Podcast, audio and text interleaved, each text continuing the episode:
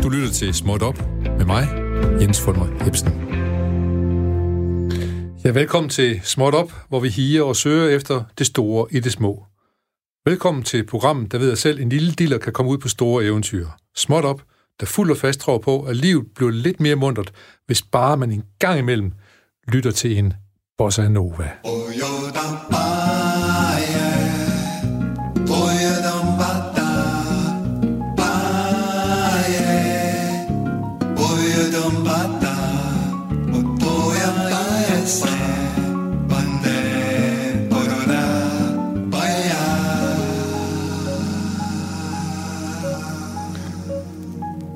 Ja, hvem ved, hvad vejvinden blæser i morgen? Hvem ved, hvad vejvinden vil?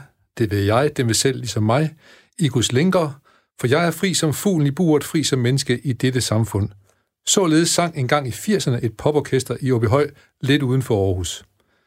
Også i dag blæser der andre og nye vinde. Vi skal tale om en af de små ting, der måske kan føre til større forandringer. Vi skal tale om et lille bitte fysisk skridt, som fører ind til en lille parallel verden, hvor der måske venter store ting. Men først, så skal vi lige sige pænt ordentligt goddag til denne time her mellem tolv og tretten. Den er lige begyndt, men snart er den færdig igen. Så vi vil tage os godt af den. Vi vil tage os godt den korte tid, vi har sammen, og håbe på, at denne lille time bidrager positivt til de timer, der måtte komme efter. Vi lover at gøre, hvad vi kan i hvert fald. Laver du noget afgørende vigtigt i denne aktuelle time, er du velkommen til at skrive ind til lille radio fire punktum d k og dele det med alle de, der lytter med. Radio fire taler som bekendt med Danmark, og mens du overvejer, om du laver et, det, du laver, er afgørende vigtigt nok til at dele med andre, så finder vi lige på vores helt egen historie i Småt Op. I dag, der kan vi simpelthen handle om en kvinde, der engang arbejdede i Brugsen i Års. Lige nu i denne time sidder hun og bøvler med en sangskjuler. Den skal bruges til en konfirmationssang til hendes niece. Hun har lovet sin søster, der er mor til niecen, at den er færdig i dag. Først har hun tænkt sig at bygge en godol i papmaché, og hun har købt balloner og noget klisterblanding og samlet nogle gamle aviser og det hele. Niecen har nemlig været i Venedig på en klassetur. Det kommer der et vers om i konfirmationssangen, har hun fået at vide. Så det kunne være sjovt med en sangskjuler, der understreger det. Men igen, nej, det blev for omfattende, og den skal males og alt muligt. Hun besluttede sig for at finde noget mere enkelt, så ringer hun til brugsuddeleren, som hun engang arbejdede for. Hun vil høre, om hun kan få en af de fine gaveæsker, de havde til vin. Den kunne hun pynte med noget krabpapir og nogle stjernekaster og sådan. De er stadig på god, stadig på god fod hende og hendes tidligere chef, brugsuddeleren, og selvom han måtte fyre hende. De har haft et forhold, der var kulmineret på lager de sidste uge, og hans kone har fået nys om det. Som led i helings- og tilgivelsesprocessen med sin kone, måtte brugsuddeleren fyre sin elskerinde. Hun har haft sidste arbejdsdag i forgårs. Måske også derfor, hun har svært ved at koncentrere sig om den sangskjuler. Hun har faktisk ikke engang synes særlig meget om brugsuddeleren. Sådan kan det gå, men måske gik det ikke sådan, eller måske gik det sådan, hvad ved vi? Vi finder bare på det hele. Du lytter til Småt Op, og i dag så skal det som sagt lovet handle om, det er et lille skridt, man tager ind i en lille parallel verden, for at se, hvad der sker derinde. Jeg skal sige velkommen til Kajsa Guldbæk. Velkommen, Kajsa. Tak skal du have. Jeg er glad for, at du kom ind af vores dør her i hvert fald. Ja. Hvad, hvad står der på dit visitkort? Hvad er du? Hvad laver du? Åh oh, gud, det er den der samtale, jeg aldrig, aldrig rigtig ved, hvad jeg skal svare ja, men, på. Nu får du chancen, så jeg kan jo, jeg, kan jeg, umiddelbart, så kan jeg jo sige fotograf. Ja. Fordi det tænker jeg, det er sådan forståeligt. Og så alligevel ikke, altså, fordi fotograf er så mange ting, ikke? Ja. Men jeg siger, jeg bruger øh, fotografiet som et primært medie. Øh, det er åbenbart der, hvor jeg står stærkest. Som fotograf, så kan man sige, at jeg står med et ben i dokumentarisme, og et ben i kunsten. Jeg laver mine egne projekter. Jeg har lige udgivet min fjerde fotobog, ja. øhm, hvor jeg beskæfter mig med nogle tematikker, som hører til eksistens, forskellige ja. aspekter af eksistens, som optager mig, God. og så laver jeg projekter ud af det. Og så har jeg tit et budskab, som jeg gerne vil formidle gennem de projekter. Og alt det skal vi nemlig snakke om, men ligesom du er delt mellem... Du er jo fotograf, så det er jo ligesom det, du, du, du fortæller om. Men ligesom du har ben i dokumentarisme og i kunst, mm. så har du også et ben i Sverige, og et ben i Danmark, kan jeg høre. Du har en skøn lille svensk tone i dig. Ja, det er rigtigt. Øh, og det er jo det, altså jeg er jo ikke dansker, og jeg er jo svensker, men, men, men, men jeg synes, at efter treogtyve år i København, ja. som jo så er altså et par år mere, end, end hvor jeg boede i Sverige, siden jeg kom, da jeg var atten, så synes jeg faktisk i dag, jeg mere sådan kalder mig for skandinav. Ja. ja. Og hvordan er det at være skandinav? Har du det godt med det? Jeg har det godt på den måde, at det er det, jeg kender, og det er det, jeg forstår. Ja. Så når jeg rejser ud i verden, så synes jeg, det er lidt sjovt at ligesom mærke, hvad kan jeg genkende den her kultur, eller det her sted i verden, og, og hvad er det, der gør, at, at jeg føler mig fremmedgjort eller usikker. Så, så jeg kan lide det, for det er ligesom det, jeg er, og det er det, jeg forstår. Ja. Ja. Og du rejser meget, kan jeg næsten høre på dig. Det gør jeg i perioder, ja. ja. ja. Også ud for at opleve ting, som... Altså, jeg har indtryk af, at meget af det, du laver, er noget, som du... som starter med din egen nysgerrighed mm. og din egen udvikling. Ja. Øhm, jeg ved ikke, hvis det er forbundet. Øhm, jeg, øh, jeg, jeg kan mærke, altså, det er jo rigtig mange mennesker, der siger, at de godt kan lide at rejse. Og jeg tror, jeg havde mange år, hvor jeg sagde, at jeg er ikke så vild med at rejse. Og så, og så var det for en del år siden, altså faktisk lige præcis det der... Øh, arabiske forår, der, der ligesom eksploderede i Egypten, i Kairo. Ja. Helt tilfældigt, så var jeg i Kairo. Jeg ja. kom ligesom nærmest med sidste fly hjem, og anede faktisk ikke, at det der ting, det foregik der. Men, men den rejse, der havde jeg mit kamera med, og jeg rejste med en veninde, som er rigtig god til at få kontakt med mennesker og sådan noget, så jeg fotograferede rigtig meget dernede. Øh, ikke med et formål, men bare fordi det havde lyst til. Og så kom jeg hjem med de billeder, og følte faktisk, at jeg havde lavet noget form for... Øh, næsten lidt en reportage. Og så var sådan, den her måde vil jeg gerne rejse på. At jeg ligesom ikke bare sådan skal tage et sted hen, fordi jeg skal slappe af. Eller, altså jeg vil gerne tage et sted hen, og så undersøge det. Ligesom jeg gerne vil, når jeg møder nye mennesker, så vil jeg gerne undersøge både, hvem de er, og hvor vi er, og hvad er det for et gruppe, vi har imellem os. Altså jeg tror, at det her undersøgende er nok der, jeg altid søger mig hen. Og du har ikke altid nødvendigvis... kameraet med, når du tager det første nye skridt ind i et nyt sted, når du tager til Egypten, så det, eller et eller andet andet, så det er jo ikke kamera, som du har som det primære, du undersøger først. Ja, altså jeg, jeg er slet ikke det der menneske, der går rundt med et kamera Nej. hele tiden, men det er jeg jo så alligevel nu, fordi jeg har jo min telefon med mig. Ja, klart. Så det har jo forandret det, men dengang jeg ikke havde ligesom kamera på telefonen, så havde jeg aldrig kamera med. Nej. Så jeg, går, jeg dykker jo ned i dybden i ting, som optager mig øh, emotionelt, eller politisk, eller eksistentielt, hvor ja. nu det er, ikke? Men, men mange tager den her slagende gang, hvor de tager en uddannelse osv. Hvordan er det med dig? At, øh, har du taget uddannelse? Ja, hvad, hvad er du uddannelse? Var du i gang med uddannelse, så kunne jeg se på et sted mm. her? Mm. Fortæl om det. Ja, øh, altså da jeg kom til København, da jeg var atten, så ville jeg bare flytte til København, og så sagde min far sådan, ja, fint nok, det må du gerne, men du må ikke bare sådan... Ah, flytte, så skal du lave noget. Og der har jeg stået i mørkekammeret de sidste tre år. Jeg har også stået på en scene og spillet musik, og jeg har også ude tøj. Altså, jeg havde sådan nogle forskellige ting, jeg gjorde, men så jeg søgte nogle forskellige skoler, og så blev jeg optaget på Fata Morgana, øh, som er en fotoskole her i København, som stadig eksisterer. Øh, der blev jeg optaget, så der gik jeg et år, fra jeg var atten til jeg var nitten. Øhm, så det er ligesom det, det uddannelse, jeg har inden for fotografi. Ja, ja. Og efterfølgende, så kunne jeg mærke, at jeg var bange for det der med kunsten. Jeg bare var bange for det liv. Jeg tænkte bare, hvordan skal jeg ligesom, hvordan skal sådan et liv køre? Øh, og jeg havde ligesom det kreative med mig. Ja, men hvad, hvad, hvad, man, hvad er man bange for, når du siger kunst? Er man bange for, at man kan leve af ja, det? Ja, altså usikkerheden, det, ensomheden, liv, økonomien, får, ja, ja. altså alt ja, det der. Ja. Ikke? Så jeg søgte på Danmarks Designskole, som det hed dengang, øh, og blev optaget. Og jeg blev optaget på beklædning, fordi det var også noget, jeg beskæftigede mig ja. rigtig meget med, og, og følte mig slet ikke hjemme der. Og skiftede linje flere gange, og kejlede rundt det der sted der, og følte mig aldrig hjemme. Men jeg endte med at tage afgang som grafisk designer, ja. øh, som jeg prøvede at arbejde sammen i nogle år. Igen, følte mig ikke hjemme. Nej. Så jeg havde sådan en... Jeg arbejdede på et grafisk øh, bureau øh, i to tusind og otte, syv og otte, og så kunne jeg mærke, jeg blev ikke, jeg blev ikke rigtig god til det her. Altså, jeg er, sådan, jeg, jeg er god til at dygtiggøre mig. Altså, jeg er ja. sådan meget sådan ambitiøs og determineret og ja. lærernem. Og jeg synes bare ikke, jeg blev særlig god til det. Så jeg som sagde til mig selv, hvad, altså, bruger jeg energien det forkerte sted? Så jeg lavede sådan et nytårsforsæt i to tusind og ni, der hed, okay, hvis jeg tager den samme energi, som jeg bruger på at måske lidt undertrykke de her kunstneriske ambitioner, hvis jeg ligesom fokuserer på ligesom at booste det der kunstneriske noget. Så hvis jeg, som sagde til mig selv, okay, et år på at acceptere, respektere og fokusere på kunsten. I to tusind og ni, og der skete det rigtig meget. Der tog du det, det lille skridt ud i noget, som du var lidt usikker på, yeah. når, hvad hun var. Ja, yeah. og så skete det også det, det år, at øh, en af mine venner tog livet af sig. Og i kontrast til sådan en ting, så står det, at nogle ting i livet stod meget skarpt frem. Så det var jo en tilfældighed, at de to ting kom samtidig. samtidig ja. Yes.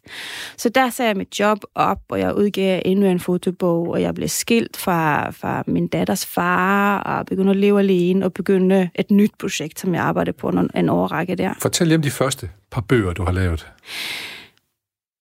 Ja, ved du hvad, nu tøver jeg lidt. Jamen, så, lad, så, så, så, det, det, så det, jeg godt kunne tænke mig at sige, det er faktisk, at jeg vil starte med min tredje bog. Ja, gør det. For den jeg synes jeg... lidt, den, den, det er ligesom der, jeg føler, den at det startede. Den står med her, den hedder Unraveled. Den hedder Unraveled, ja. Og det var faktisk den bog, jeg gik, det var den proces, der gik i gang i to tusind og ni.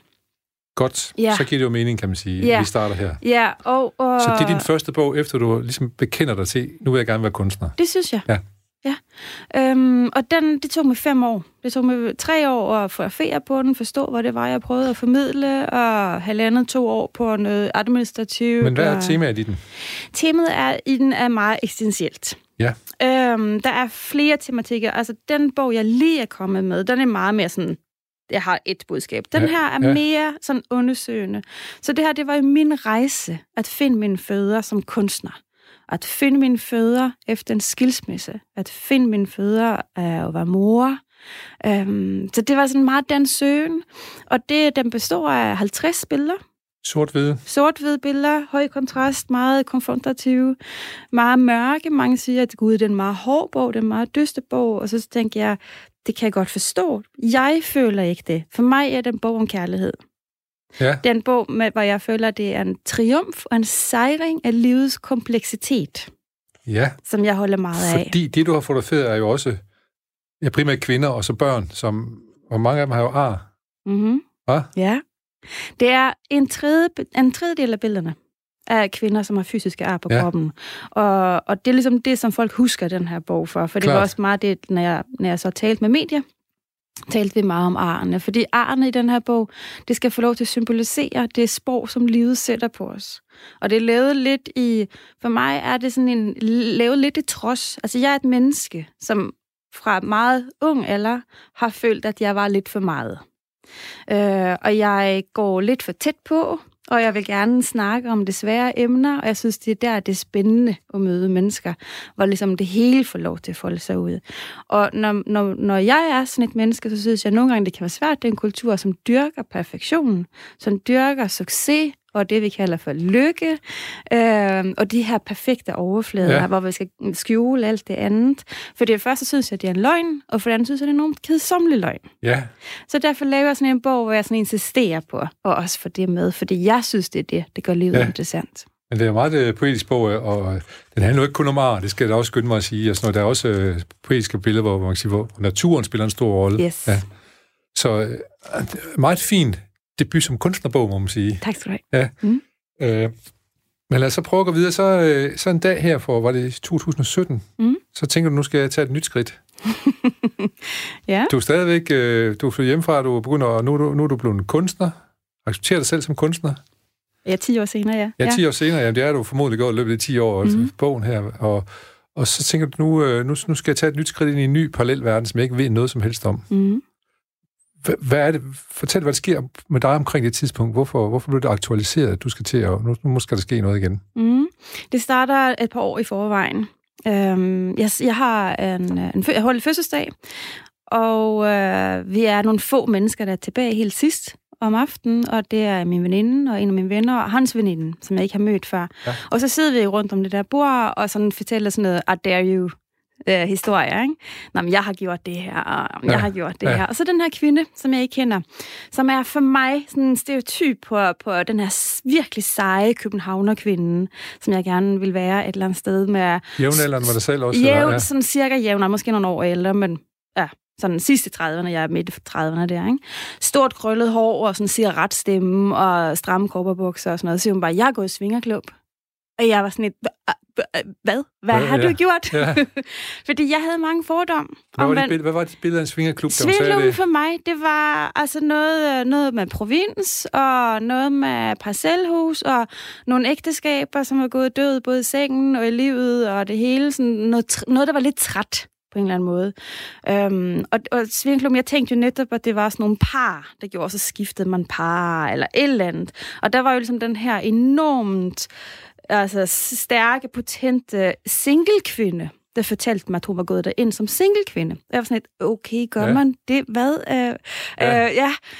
Øh, så det var et fantastisk spejl, og bare som blev konfronteret med. Og ikke? Sjovt, fordi du tænker det som provins, og noget, der er gået i stå, og sådan noget, fordi du tænker, alle vi andre, vi er jo frie, og vi, vi kan godt finde ud af at udleve vores seksualitet, uden skal ind i en klub, for eksempel. Eller hvad tænkte du? Hvorfor, hvorfor tænker mm, du provins og sådan noget? Gud, hvorfor tænkte jeg det? Nej, jeg tror ikke, jeg tænkte den der, det, det kan jeg bare agte. Det, det, det, den tanke tror jeg ikke, jeg havde, at jeg lavede sådan en vurdering. Mm, det var med bare, bare sådan et billede, det dukkede op, når ja. jeg tænkte sådan en svingerklub, så dukkede det billede op. Ja, og det var altså ikke noget, jeg kunne ligesom identificere mig Nej. med. Så jeg fik den fortælling, som selvfølgelig skabte nogle tanker i mit hoved. Nogle år senere, så får jeg en anden fortælling, som er lidt en anderledes. Der er en kvinde, som er netop gået derind med sin mand. Men, men ligesom bare hans præmisser. Det var ligesom hans behov, at det gik derinde. Og havde, hun havde måske nogle oplevelser, som ikke var så heldige. Men en anden ting, hun oplevede derinde, det var, at hun var måske midt i fyrrerne, øh, og har levet der ægteskabet rigtig, rigtig, rigtig mange år, og har kun måske set meget sådan sig selv, sin krop, sin seksualitet igennem det parforhold et eller andet sted, ikke?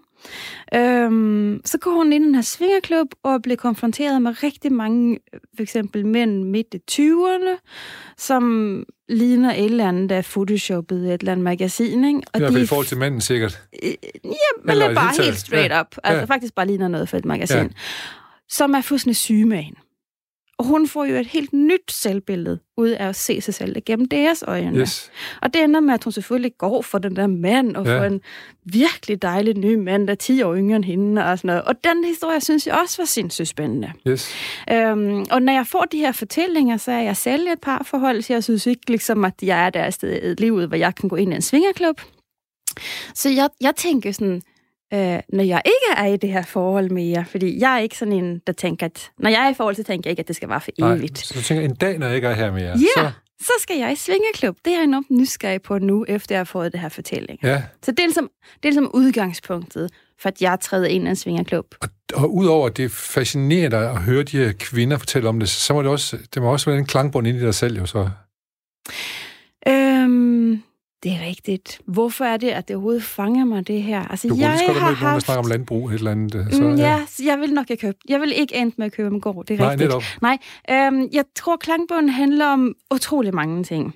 Øhm, men, men jeg tror, jeg vil tage fat i én ting, for det er også et, ligesom overskriften på hele mit projekt. Det er, at jeg har haft en, øh, en eksplicit seksualitet. Altså, jeg har ligesom...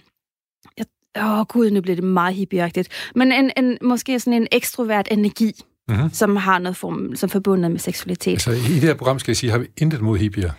Ja, men det kan jeg jo have. Ja, ja, det kan du godt have. Men... øh, nej, men det er, det er jeg selv, så det, ja. det, det skal jeg ikke sige.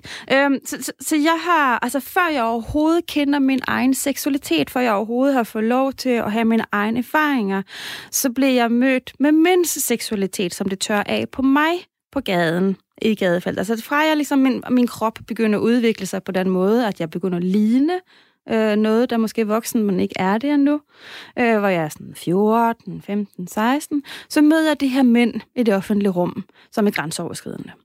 Og øh, så har vi jo en kultur, som, som tør den rigtig meget tilbage på kvinden, eller har gjort det tidligere. Så jeg får jo dårlige oplevelser, som jeg ikke rigtig forstår, og skammer mig enormt meget over det, fordi det må jo være noget, jeg har gjort, siden, det gør det, jeg, siden jeg møder den her adfærd. Ja. Så jeg har sådan en kæmpe repertoire af rigtig uheldige øh, oplevelser. Og, og efter MeToo, så ved vi jo, at det er jo ikke alene om.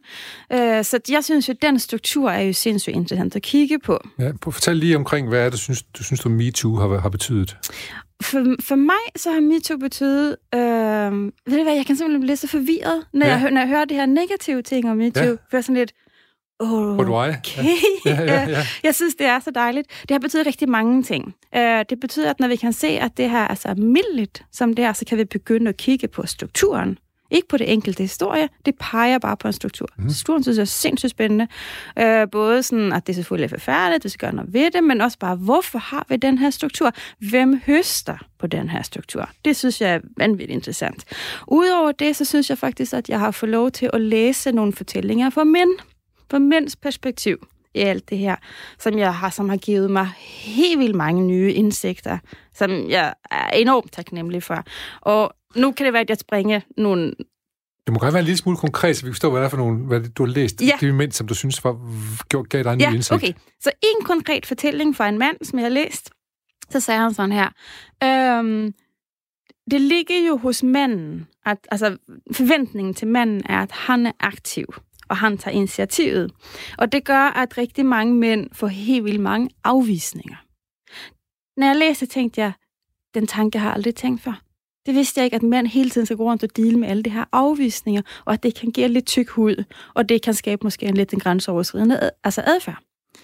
Det synes jeg fik helt vildt meget ud af, fordi jeg går rundt og har haft nogle rigtig uheldige oplevelser, og har det rigtig dårligt med mig selv, og det er mit perspektiv. Altså jeg går meget ud fra ligesom mænd, og hvad, hvad jeg selv har oplevet, så det bliver måske den som kvindens perspektiv, hvor manden har ligesom været ligesom den onde lidt. Ja. Og når jeg får den her fortælling, så er det, at jeg netop begynder at tale om, at, at jeg har feministiske øh, emner, som jeg beskæftiger mig med.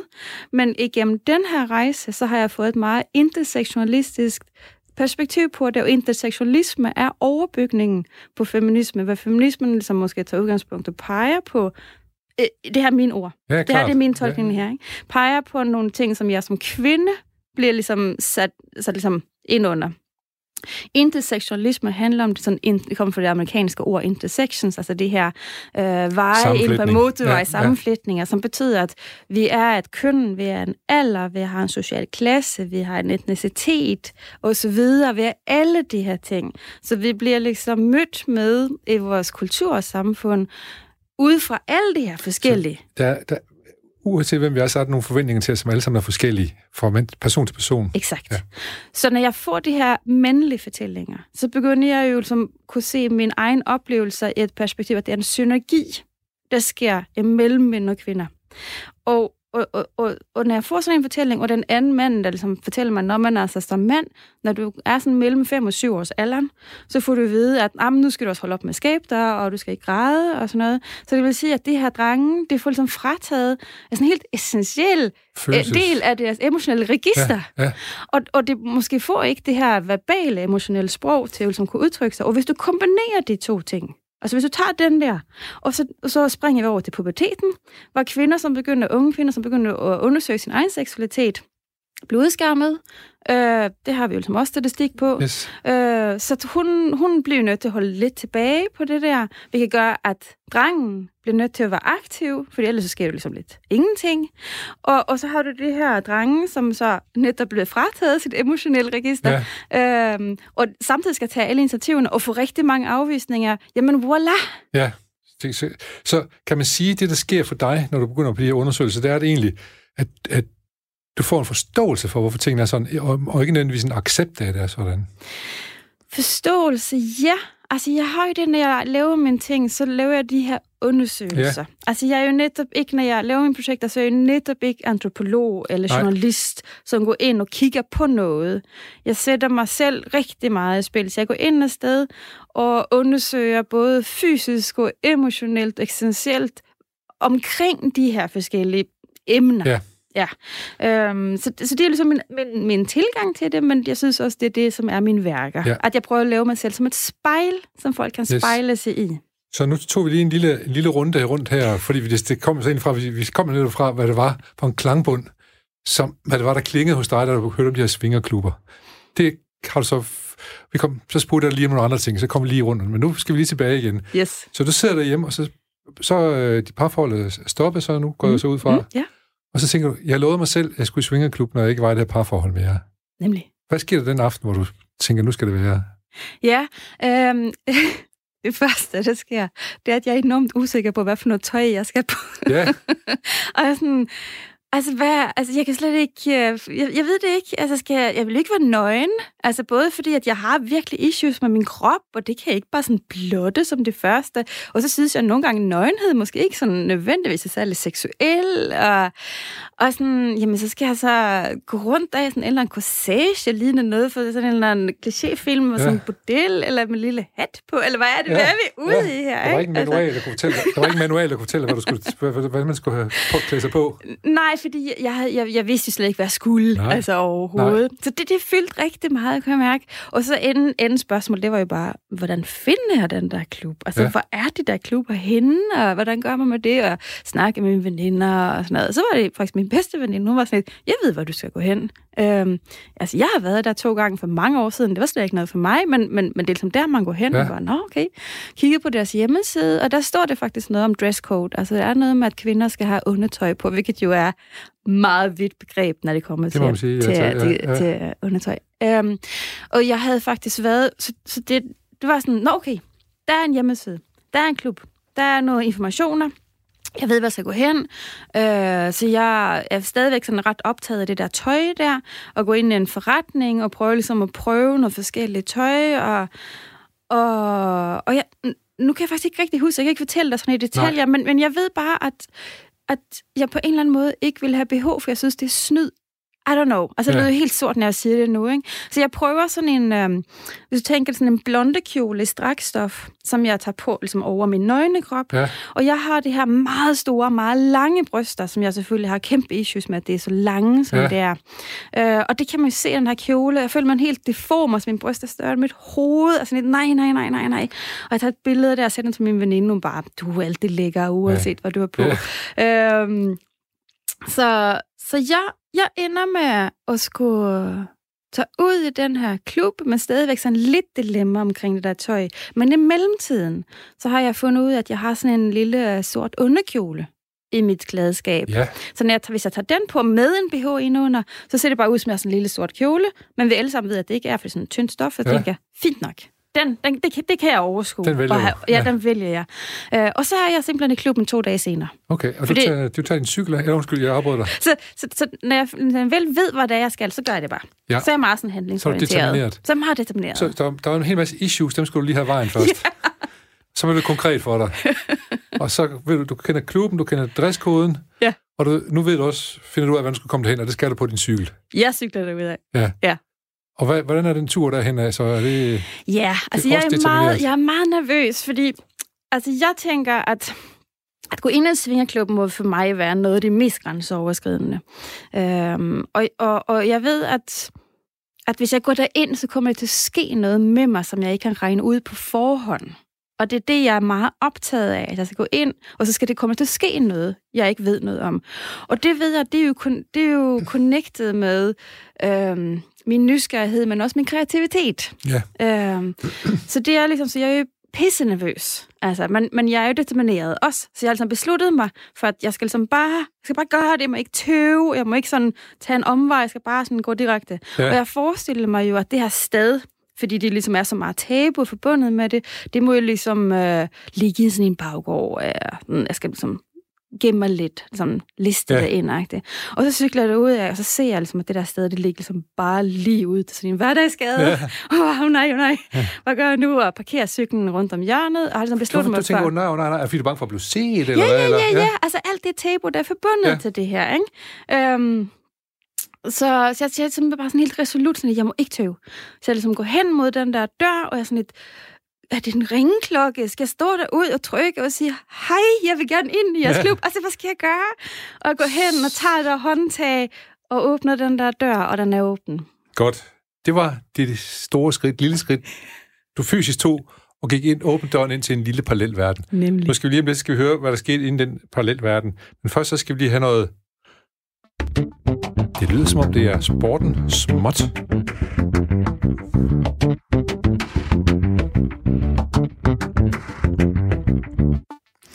Ja, jeg faldt over en lille historie, som handler om øh, Manchester United, som spillede en fodboldkamp her for nylig. Og normalt, når spillerne går på banen, så står der små drengespillere og pigespillere og hilser på spillerne, inden de går på banen.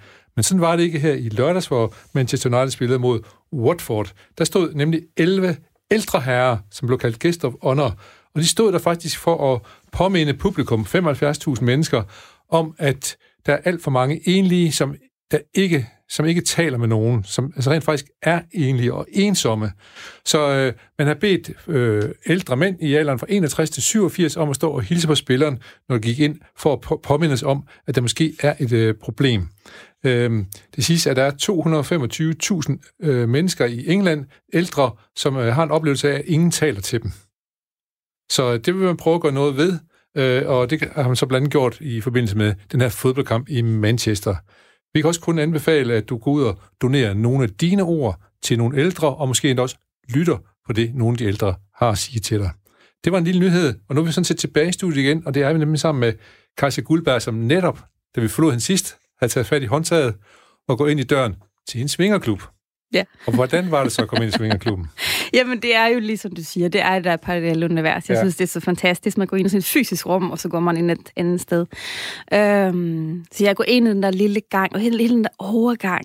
Altså overgangen mellem ligesom det, der udenfor, og det, der er derinde, som jeg jo endnu ikke ved, hvad er. Det er ukendt verden. Det er meget ukendt, ikke? Altså, den der lille, den der lille entré, man kommer ind, og så er det sådan en kvinde, som kommer ind bag et forhæng, sådan velkommen til, og hvad er dit profilnavn? Jeg kigger selvfølgelig helt dumt på hende, hun bare, nå, det er første gang, du er her, velkommen til, og sådan, ja, yeah, og... Og så, så siger hun til mig, det er, om en time, så er det en gratis rundvisning, hvor man kan komme ind med ligesom, sit almindeligt tøj på og få lov til at blive præsenteret for stedet og få informationer. Og så er det, ved jeg godt, det jeg læser på jeres hjemmeside. Jeg vil bare sådan gerne se det for mig selv øh, først. Og så, så, så spørger jeg hende sådan lidt, men, men jeg har lige et spørgsmål. Jeg har tænkt rigtig meget over det her med beklædning, og må jeg lige spørge dig om nogle ting, før jeg går derind? Hun bare, ja, endelig. Så har vi en lang samtale yeah. derude. Hvor jeg fortæller hende om alle mine kvaler, men ikke mindst de her kvaler omkring min egen krop. Ja. Øh, hvor jeg ligesom tænker, det, det ved jeg ikke, hvis jeg kan overskue blotte, og, og jeg har jo det her komplekser med mine lange bryster. Så, så tøjdiskussion er faktisk et skjul for en anden diskussion, kan man sige? Eller ja, ja, den handler jo om min krop, ja. altså handler, hvordan kan jeg ligesom holde ud og være ligesom ja. et socialt rum på den her måde, og har den fineste samtale med den her kvinde, og så siger hun blandt andet en ting, som jeg er meget fascineret af, som er ligesom en af de tre overskrifter i hele mit projekt. Øh, så siger hun til mig, ved du hvad, herinde, så står den i gåseøjne, mine gåseøjne, tegn, øh, så er den naturlige krop i høj kurs. Jeg bare, hvad er det, du siger? Hvad, hvad handler det om? Øhm, og så har vi en lang samtale om, hvordan øh, herude, altså hvordan vi ligesom vurderer noget, som vi synes, det her er en attraktiv krop, det her er ikke en attraktiv krop, og, og hvordan det fungerer derinde, hvor det, ligesom går, hvor det handler direkte om direkte begær, og så er det måske nogle andre ting, der gælder. Så der, øhm, der er noget attraktivt, det betyder noget andet derinde? Ja, eller bare måske noget mere. mere. At det er bare sådan større og mere, det vil igen sige det, ikke? Øh, og der tænker jeg tilbage på min fortælling om, om den der kvinde, jeg mødte, som, øh, som havde blevet overrasket over, at alle det der photoshoppede mænd yeah. begærede hende, altså hendes femogfyrre-årige krop, ikke, som havde født flere unger og sådan noget. Og det, det synes jeg er sindssygt interessant. Og nu kommer mine egne ord. Det her, det er bare sådan min egen sådan refleksion over den samtale, der var der. Men jeg har sådan en oplevelse, at herude i vores verden, i vores sociale verden, så kapitaliserer vi os selv og hinanden. Og jeg forstår, jeg er også med på, at jeg også levede i lange forhold, det er slet ikke det. Men så selvfølgelig går vi ind i relationer, fordi vi kan lide hinanden. Klart. Helt sikkert. Forhåbentlig. Forhåbentlig. Forhåbentlig. Men jeg tænker så også, at det også ligger noget programmering omkring, at vi også bruger hinanden som nogle form for ligesom identifikationsmarkører, accessories, hvad ved jeg, altså som på en eller anden måde sådan, det her det er min identitet, jeg vælger en partner ude fra det værdier, eller det jeg gerne vil i livet. At man ligesom også smitter af på hinanden på den måde. Og så, og så er det jo, øh, at vi har nogle meget klare visuelle narrativer i vores kultur. Altså, jeg har i hvert fald selv øh, blevet opdraget med at kigge på reklamer, og kigge på tv-serier, og kigge på mine øh, musikidoler og sådan noget. Og der er sådan ret sådan smalt visuelt narrativ omkring, hvad en attraktiv kvindekrop er. Helt sikkert også mandekrop, men nu har jeg selv en kvindekrop, ja. Så jeg spejler med dem, ikke? Klart. Øh, så, så jeg har sådan, jeg har sgu da aldrig nogensinde nogen reklamer, eller nogen som andre steder, set en kvinde med lange bryster. Jeg, ligesom, jeg har aldrig fået ligesom, den en om, at det kunne være attraktivt. Du har ikke set nogen, som du kunne identificere dig med, som var sexsymboler, eller som var sex... Det er det, du... Ja, som ikke. Havde ligesom, den her erotiske ja, ja, kapital ja. Officielt. Ikke? Øhm, så det synes jeg bare, når jeg har den her samtale med hende, men ikke mindst, når jeg ligesom er, altså bruger tid inde i den her klub, så er det jo en af de hovedting, jeg kigger rigtig ind, meget indad, snakker med andre kvinder. Altså den her oplevelse, hvordan er det at gå rundt herinde, hvor vi ikke skal på en eller anden måde forhøje hinandens identitet eller, eller værdi på den måde. Man går direkte efter noget begær. Øh, jeg har talt med en kvinde, for eksempel, som er sådan meget excel, meget stor kvinde, og hun siger, prøv her, jeg går her fra klubben hver gang glad. Jeg har alt det gode oplevelser. Øhm, og på et tidspunkt, så, så vil jeg gerne sådan også date. Jeg vil have noget, noget andet, ligesom en, den seksuelle del. Jeg vil have noget romantisk. Jeg laver en Tinder-profil, og der var ingen, der ville på date med mig. Og det synes jeg fandme hæftigt. Så der er en stor forskel på den ydre verden, og så den parallelverden, man er inde i der, hvor begæret får lov til at... Altså, den, når, når man begynder at spejle de to ting, yeah. så synes jeg, at der ligger rigtig meget kød. Det, det synes det jeg er sindssygt interessant. Det er det også. Ja. Øh, men du ved også godt, hvorfor det er sådan, tænker jeg. Hvad tænker du? Jamen, jeg tænker, det, det, det har ligesom givet forklaring selv, at der er nogle billeder til, på, hvordan vi gerne vil ses på ude i den, i den anden verden. Mm. Og man vil gerne ses på nogen, med, med nogen, som er med til at og, og få en til at, som man siger i U S A, make my man look good. Mm-hmm. Men så siger du, fortæller du også selv, at man kommer ind i, i klubben, mm. hvor det er begæret, og, så, øh, og der tænker jeg, det, det, det prøver jeg at tale med dig om nu, det er nemlig, hvad er begæret? Hvad, hvad dækker det egentlig over? For det dækker over nogle helt andre ting om, hvordan man ser ud. Åh, oh, Gud, ja. Øj, hvad skal vi sige til det? Jamen, det er jo centralt i det, du går og laver. Det er ja. Begæret. Ja, og hvad er begæret? Ja, altså, hvad er begæret? Er det instinkt? Eller, altså, jeg tror jo, det er... Jeg synes, at seksualitet er simpelthen... Altså, jeg synes, det er så spændende, fordi jeg synes, at det er ligesom der, at øhm, kultur og natur krydser hinanden. Klart. Altså, vi har noget biologi, og vi har nogle instinkter, øh, og så har vi alle det her forestillinger og forventninger og idéer om, altså ikke mindst forventninger til køn, altså hvordan vi skal agere i forhold til seksualitet, i forhold til i hvert fald køn, vi har. Øh, altså der, hvor de begyndte at gå ind og sådan øh, flette sig sammen og krydse, halleluja. Ja. Altså, altså når folk siger sådan, ej, hvorfor skal vi snakke om sex, det er sådan lidt useriøst og sådan lidt privat og sådan noget, sådan, altså det der useriøse, det kan jeg slet ikke se. Jeg kan se, hvorfor nogle mennesker synes, det er privat, og det har det, det, det er super fint. Altså, men jeg synes jo også, det er, jeg synes også sex og kommunikation, og ikke mindst, altså det sociopolitiske, altså det her, du kan spejle vores sociale rum i vores seksualitet, synes jeg jo er vanvittigt interessant. Sig lige, sig lige noget mere om det. Du kan spejle din seksualitet i det sociale rum, siger du. Det, ja. Nu ser der måske en lytter et eller andet sted og tænker, hvad mener hun med det? Ja, hva?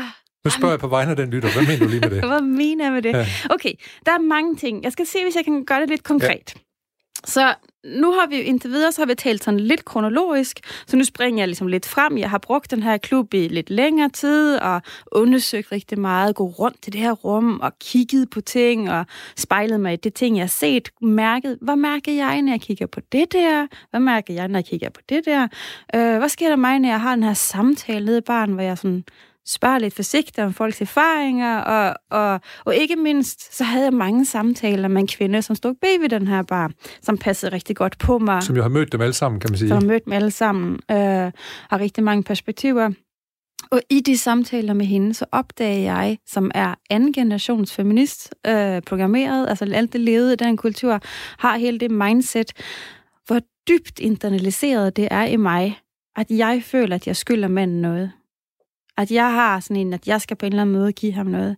Og det blev at blive konfronteret med det, i forhold til, hvor jeg ligesom, i hvert fald kultur kommer fra, det synes jeg var, det var ret vildt, og ret voldsomt, og også lidt trist for på mig selv. På trods af, at du havde en bevidsthed om, hvordan nogle ting hang sammen, så mm. oplevede du alligevel, fordi du internaliserede, at du, du kom til at spille en bestemt slags rolle en gang imellem. Ja, og det, det, det var, altså hun var sådan et, hey, altså, du er her ikke af velgørenhed. Nej. Du er her kun for din egen skyld. Du er i det eneste rum, hvor du kan få eksakt det, du vil, du vil pege på, fordi det er stadigvæk rum, som stadigvæk er mandedomineret. Det er stadigvæk flere mænd end kvinder. Det vil sige, det er fuldstændig på kvinders præmisser, det her, ikke? Det er høj kurs. Det er høj kurs. Kvinder er høj kurs. Ja. Så, så, så som kvinder kan man komme ind og bare sige, altså virkelig, nå, men jeg kan godt tænke mig, det var det. Men det er rigtig få kvinder, der gør det, fordi hvilke kvinder har lært at sige, som har ud og lært, hvad de kan lide. Det var jo nødt til at holde det ligesom der i starten, man skal udvikle sin seksualitet. Det måtte man jo ikke, for det så var man jo billede og luder og alt det der, ikke? Så det at overhovedet kende sin egen seksualitet, det er ikke en selvfølge. Nej. Og så har kvinder måske heller ikke lært at sige, hey, jeg gerne vil have det der, bare bring ja. It on. Altså, ja, det har vi måske heller ikke lært, ikke? Og det, det clash, der sker, at vi lige pludselig har et rum, hvor vi har mulighed til det, men vi har ikke evnene, for dem har vi ikke lært. Nej. Det synes jeg igen er et sindssygt interessant ja. Spejl. har, har, du, har du så ligesom, kan man sige, har du, har du så kommet over de, han har sagt, ufrivillige rollespil? Øh, nej, nej, nej. nej, nej, nej, nej. Øh, det sidder dybt i mig. Øh, øh, men, men der er sket rigtig meget med mig.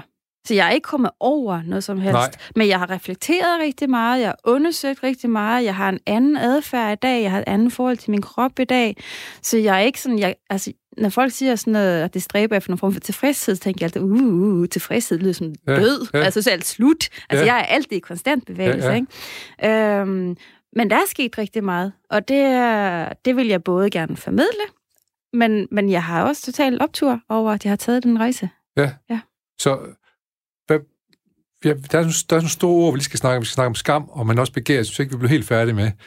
Færdig, altså det begær, jeg har jo alle sammen en eller anden form for begær. Mm-hmm. Det begær, du rejste ind med, har du, har du ligesom fået, har du fået det, øh, øh, er, er du blevet mødt? Mm. Er der nogen, der kunne møde det begær, du havde? Ja, øh, nej, altså jeg, jeg er jo meget ambivalent til det her sted. Altså jeg synes, at de har sindssygt meget potentiale, og jeg har haft sindssygt mange gode oplevelser. Jeg er også blevet meget provokeret. Altså, jeg synes, det er meget normativt. Jeg synes, det har nogle meget traditionelle forventninger og forestillinger om køn, for eksempel, som jeg synes har været svære. Øh, men, men også sindssygt gode, blev konfronteret meget tydeligt med. Øh, så jeg har undersøgt nogle dele i forhold til det, som jeg har synes var enormt spændende. For eksempel så mødte jeg rigtig mange øh, mænd, øh, som var ti femten år ældre end mig. Og det havde sådan en helt anden approach til mig, end hvad det yngre mænd havde. Så det var sådan en generationsting i det her, at man kan mærke, hey, vi har nye tider her, og det er meget konkret.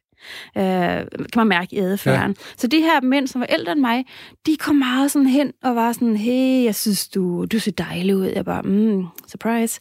Øh, og, så, og så tænkte jeg bare, ja, har du tænkt over, hvad jeg synes om dig? Det var som, det slet ikke så sig selv udefra. Det er klart. Og det synes jeg igen fortæller meget om køn. Og synes, det fortæller meget om generationer. Øhm, og så var det sådan, så prøvede det ligesom at sådan belære mig lidt om min seksualitet.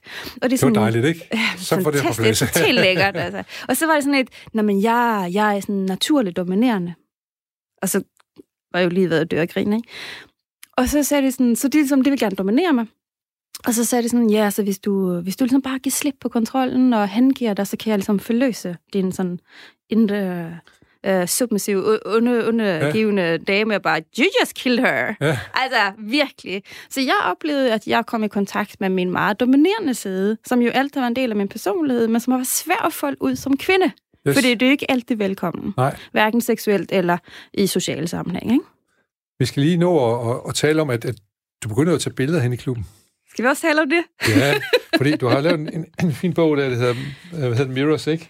The House of Mirrors, The House of Mirrors, ja. Yeah. Øh, fortæl lige kort om, hvorfor går du i gang med det? Yes. Så, fordi du er fotograf. Fordi jeg er fotograf, ja. Prøv at jeg går jo derind, jeg har jo ingen tanker om at lave projekt. Jeg har absolut ingen tanker om at øh, lave nogle øh, fotografier. For det må man selvfølgelig ikke. Altså Nej. Alt, der foregår derinde, er selvfølgelig anonymt, ellers ville man selvfølgelig ikke kunne gøre det her ting. Så den tanke er der aldrig. Øhm, så jeg er der, jeg er ligesom on-off, og sådan en periode af et halvt år. Og men, så... men du bruger klubben aktivt som, som medlem. Du er ikke kun inde for at kigge, hvordan det ser ud. Du er medlem for at være medlem af klubben. Altså man kan også være meget aktiv, når man kigger. Okay, ja, men det er også en del af seksualiteten. Ja, nemlig, ja. nemlig. Ja. Øhm... Så er det en dag, hvor det er nogen, der kommer ligesom ned fra første sal, ned i baren, og så har sådan en lille lommekamera, som det kigger på, og jeg bliver sådan lidt, wow, hvad er det? Ja. Det må man jo slet ikke. Og nej. Så spørger sådan meget forsigtigt, og sådan spørger ligesom damen bag baren, og sådan noget, så siger hun bare, nej, selvfølgelig må man ikke det. Men, men hvis der er sådan en helt særlig ting, der foregår, sådan en helt særlig setting, man holder sig som helt væk fra alle andre gæster, man forstyrrer ikke nogen, aftaler på forhånden, altså clear med alt, ingen ansigter, alt, altså virkelig. Så en sjældent gang imellem kan man få lov til at gøre det her, ikke? Og når jeg så har set det billede, så kunne jeg jo ikke. Altså, så, så det vækkede fotografen i dig? Ja, yeah, der var jo ikke noget vej udenom. Nej. Altså, så, så, så, og jeg, så begynder jeg på affære, og det er stadigvæk slet ikke med et projekt i tankerne. Jeg tænkte, jeg kan, jeg kan aldrig få lov til at bruge det her til noget som helst. Jeg kunne bare ikke lade være. Og dem, jeg gerne ville fotografere, det var dem, som kom som singlekvinder, ligesom jeg gjorde, mm. øh, men som gjorde det lidt på en anden måde, end det jeg gjorde. Altså, det var, det var nogle, nogle kvinder, en håndfuld kvinder, som gik derind, og som opførte sig som, det var børn af en slikforretning uden personale. Altså, de, de var så grødige, og det ødede det hele. Og, og jeg var sådan helt vildt betaget af det. Altså, det, det var frigørende, og det var dejligt, og det var interessant, og hvis det havde gjort det udenfor, så havde det bare sådan blevet outcast. Altså, og, og den spejling, synes jeg selvfølgelig er helt vildt interessant. Men også bare den der følelse af at gå rundt og kunne have sin krop, have sin seksualitet, og have den helt eksplicit, uden at der var nogen, der fik lov til at gøre noget ved den, for jeg er inviteret. Der er sådan et, hey, ja. I er vampyrer alle sammen, I skal inviteres ind. Ja. Så I må gerne sådan se, og I må gerne snakke med mig og sådan noget. Men der er nogle helt eksplicite regler om, at du må aldrig røre. Altså, al kontakt foregår om øjenkontakt, for eksempel. Ikke? Så, det, så det, på den måde er det et frirum for, for altså, kvinder? Altså, klubben og, har ja. tolv eksplicite regler, ja. der skaber et meget tydeligt frirum. Og, og ja, man kan læse om det her på deres hjemmeside, klar og nok. I min bog, bog, og jeg synes ja. virkelig, det er ja, fordi interessant. Du fik, du fik faktisk en, en meget fin uh, bog ud af det. Denne gang i farver. Mm-hmm. Men også med stor fokus på kvinderne, selvfølgelig, som du også siger, det er dem, du har interesseret dig for. Ja. ja, det er min vinkel, og det siger jeg også i en tekst i den her bog, ja. at det her det er min subjektiv fortælling. Ja. Ja. Og det findes lige så mange fortællinger om swingklubber, som det findes brugere. Det her, det var det, som var vigtigt for mig. Ja. Ja. Og nu har du antydet nogle gange, at, at, at du aldrig sådan set blev tilfreds, du blev ved med at søge eller et eller andet, men du nævnte på et tidspunkt, at nu... Du, at du måske var ved at komme hjem, eller ved at finde, der er nogle ting, der er ved at falde på plads for dig, og sådan noget, følte du nogle gange imellem. Er, er det noget, der er faldet på plads for dig efter det her? Ja, det jeg ser lige før. Det, jeg læser, altså, det er mange ting i det her, synes jeg er sindssygt spændende, men primært den her, hvor jeg kan mærke, at, at der er mænd, der har altså, netop været grænseoverskridende over for mig gennem hele mit voksenliv, fra puberteten af. Nu har jeg, jeg føler slet ikke skyld. Altså, jeg har min seksualitet, og den er helt ude på mit tøj. Og det er ingen, der har ret til at tage noget af den, medmindre jeg ligesom til det, inviterer nej. til det. Det synes jeg er den primære ting. Og så bare alle de perspektiver, alle refleksioner, som vi slet ikke har tid til at snakke om her. Ikke? Der er mange. Altså, jamen, kig ind der bog, det gør listen. Vi, det, vi, det, vi gør begge dele, og så kan vi jo tage en fortsat samtale lidt senere, når vi, der går lidt længere tid, så kan vi prøve at vende tilbage til det, og se, hvordan, hvordan, hvordan de, de øh, fandt på plads for dig, alle de her tanker, du har gjort, og mm. så videre. Ikke? Mm. Men der er lige et, en ting, vi ikke lige nåede at snakke om. Vi har meget kort tid tilbage, men det var så også et, dem vi kan tage fat på. Det er det med skam. Mm-hmm. Du studerer også skam og sådan noget, ikke? Ja. Hvorfor er det lige kort, det interesserer dig? Kort? Skam? Skal vi gøre det kort? Nej, men hvorfor interesserer det dig? Ej, jeg elsker ja. skam. Fordi at øh, altså, altså, både sådan psykologiske og sociale konsekvenser af skam er noget, som er sådan en rød tråd gennem hele min ja. produktion. Og skammen er jo... Der er så mange ting i den, ikke? Fordi at udgangspunktet i skam er jo, at den er nødvendig. Det er jo skammen, som lærer os at socialisere. Det er nogle færdselsregler igennem? Eller ja, altså eller, ja. fordi, at vi som mennesker er afhængige af fællesskabet, måske ikke den samme grad i dag, men det har vi været næsten, altså alle det ja. lange tid, det findes ja. mennesker. Så har vi brug for skammen for ligesom sådan en um, parameter på, ligesom, okay, jeg skal lige sådan et kompas, ja. et socialt kompas, ja. hvordan godt kan man en del af, af ja. det fællesskabet. Uh, så det er ligesom, den, ligesom det gode udgangspunkt, og så kan man det jo over, og så bruger vi skammen til magt. Ja. Uh, og det er der, jeg synes, det går helt galt. Ja. Og det er det, jeg synes, det er sindssygt spændende at kigge på, ikke? Og så har du, når du kommer over i det felt, så har du også skylden og alt muligt andet, der følger med der. Ja, ja, de er forbundet. Ja. Altså, man plejer jo at sige, at skam, man skammer sig over noget, man er, og man føler skyld over for noget, man gør. Ja. ja. Dejligt med alle de her præciseringer her. Øh, men øh, men, men det, det jeg hører dig sige, og det interesserer mig lidt, det er sådan set, at du siger, at skam er både noget positivt og noget negativt. Mm-hmm. Normalt, jeg vokser op med skam, uha, det skal vi lade være med, det er, det er kun negativt, men det er det ikke kun, fordi de netop internaliserer nogle færdselsregler, eller kompas, giver sig kompas. Altså, det er jo en af vores grundfølelser, ja. og det er jo den, det er den ja. grund til. Hvad, er du færdig med swingerklubben? Lige nu. Lige nu? Så, tilbage. Så hvad, hvad, hvad, hvad er det næste skridt, hvad er det for den næste parallelverden, du gerne vil ind i? Jeg er stadigvæk i, i, i den her proces. Øh, altså lige nu er jo næste kapitel med, med en bog, altså når, når jeg laver en bog, så laver min bog, men næste kapitel, det er jo at formidle det budskab. Yes. Så det er, det er simpelthen det optaget meget af nu, og så er jeg lige startet på et nyt studie, det optager mig også meget. Ja, ja. som er, det må være relateret til noget af det, vi har talt om. Det er nemlig helt relateret til, altså i mange af mine billeder, både når jeg fotograferer mennesker, og mennesker, der ser mine billeder, siger, det er en terapeutisk oplevelse for mig. Så jeg ekspanderer det felt, og har i stedet, altså simpelthen i gang med at uddanne mig til psykoterapeut, hvor jeg vil kombinere de her praksiser. Så for, hvordan, hvordan forbinder du lige psykoterapi med et fotografi? Øh, jamen, på den måde, på den måde at, du... at, at det siger bare, at jeg har set mig selv øh, et nyt perspektiv, efter jeg har set mig selv gennem dine øjne, eller, ja. eller at bare se dine billeder, hvordan du ser verden, ja. så ser jeg på mig selv anderledes. Men øh, så, så øh, du har en overbygning til, øh, til, til de fotos, du går og tager? Ja, jeg synes, det er en klar forbindelse mellem det ting. Godt. Kajsa Guldbæk, jeg er enormt glad for, at du var inde i studiet hos os. Som du kan høre nu, så er der noget musik, der er ved at fortælle os, at nu skal vi ud af vores lille parallelverden herinde. Ja. Fordi der er en virkelighed, der venter ude foran. Så øh, jeg er rigtig glad for, at du kom, og øh, jeg er spændt på at finde ud af, hvor du kommer hen af bagefter det her også. Mm. Så, men øh, vi skal desværre have nogle, ikke desværre, vi skal heldigvis have nogle nyheder, øh, for vi skal være i kontakt med verden udenfor. Jeg kunne begynde at tælle ned nu, men så har jeg fyrre sekunder til det. Det er måske lige i overkanten at høre mig tælle ned fra fyrre. Ja, ja, lad os ja. bare være stille lidt. Ja, altså stille, stille er også musikken, lidt fint, ikke? Ja. Ja, ja. Her kommer nyhederne.